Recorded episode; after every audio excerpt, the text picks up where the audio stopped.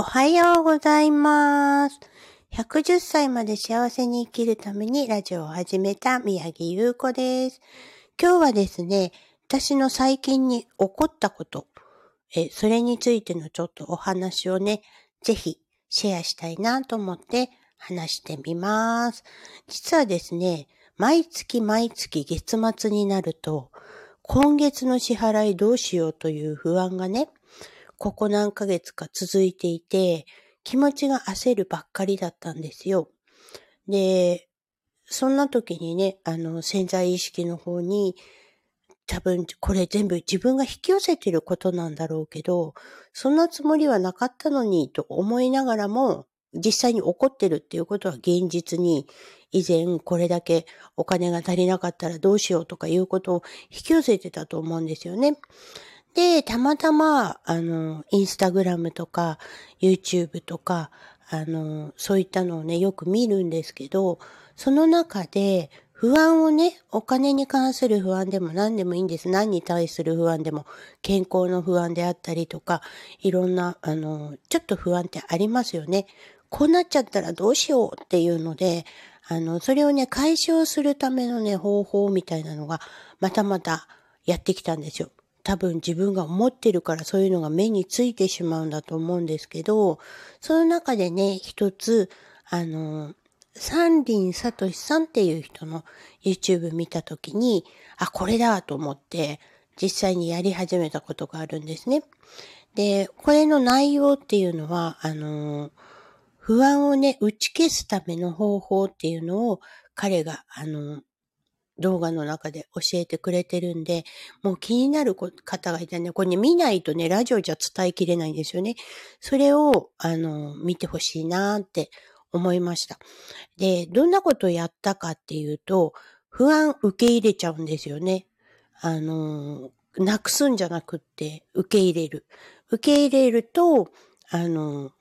まあ、そんな大したことなかったかな、みたいな。で、あとは、なんとかなるでしょうっていう思いと、なんとかする力っていうのがあるんですけど、私も自営が長いので、経営がやばいと思った時は必ず何かアイデアを出して切り抜けるっていうことをね、この20年近くやってきたんですけど、忘れちゃうんですよ。不安が多いと。不安なことばっかり考えてるから、どんどんどんどん不安がやってくるんですけど、このね、何とかしましょうっていうのは、ちょっと別の副業の方のリーダーからね、教えてもらって、ね、一生懸命考えたときに、あの、ポンポンポンポン、あ、これやってみようかな、あれやってみようかな、こうして動いてみようかなっていうのが、あの、不安をね、受け入れたらやってきました。で、これね、また別のね、あの、インスタグラムで朝活コーチングやってる方がいらっしゃるんですけど、その方のメールマガにもあったんですが、あの、まずね、一歩やりたいなと思うことが出せない。あの、やりたいことの一歩が踏み出せないっていう方に向けてのメッセージだったんですけど、私にぴったりしたのが、あの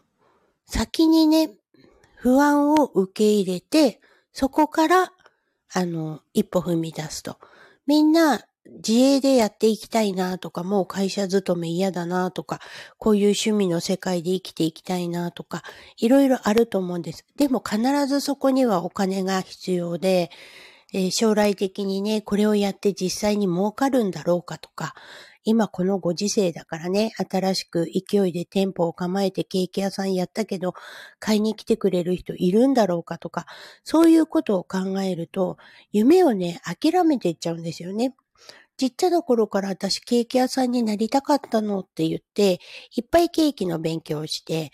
作れるようになって、パティシエ経験もあって、さあ独立してもやっていけるんじゃないっていう時にでも、あ、どうしよう、うまくいかなかったらっていう不安がね、ある方は、なかなか一歩が踏み出せないんです。で、私はね、なんか切羽詰まって、あの、授業を始めた方なので、あんまり不安とかなかったんですよね、始めた当初は。でもやっていくうちにやっぱりいろいろあります。接客業なので、お客様が来ないと売り上げ上がらないし、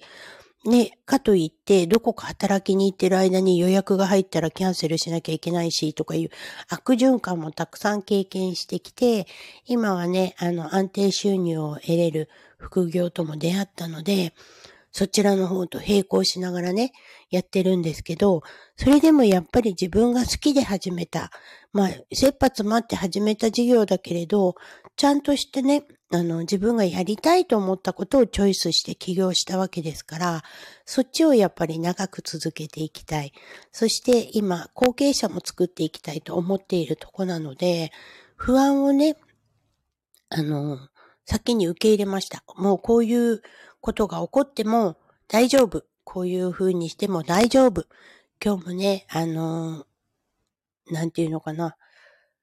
まあ、不安不安って思わないで、あの、これもあり、これも解消できる、これも大丈夫っていう不安の種をね、一個一個解消していって一歩を踏み出してみる。っていうことをね、やってきたのを忘れてるんですよね。起業して長くなると。それ、そんな時にまたやっぱり同じように不安不安で、ああ、どうしようどうしようっていうのがすごい多くなってたんですけど、その、でも心のどこかでそれをやめたいって思ってる自分が出てきて、で、そんな時にこの三輪聡さんの動画であったりとか、あの、朝活の方のメルマガであったりとか、そういうのがね、あの、すごい降って、あの、腑に落ちました。皆さんもね、やりたいこととかありますか？私ね、50代だからとか60代だからとか、何かを諦めるっていうことはしなくていいと思うんですよね。で、97歳で、あ、違った97じゃないね。89歳だか92歳だか忘れちゃったんですけど、あの、ゲームソフトを作ったおばあちゃんの話っていうのがあって、その方はもうまだまだ新しいものを作ると。年は関係ないんだなと思いました。体が動いて、やりたいことがあってって、でもどこかに縛り付けられてっていうのがあったんですが、もう昭和の働き方はなくなっていくんですよね。一つの企業に入ってるから安泰っていうこともほぼほぼないです。で、公務員の方もボーナスとか退職金すごいカットされてるっていうのを聞きました。もう公務員だから安泰。もう老後はね、こういう風になっていくのよっていうのを思ってる方も、今ね、公務員ですら副業 OK の時代になったんですよね。世の中そういう風に、もう国はどうにも助けてあげれないから、自分たちで何とかしてくださいっていう世の中に変わりつつあるので、本当にいろんなことね、やってみたいって思うことがあったら、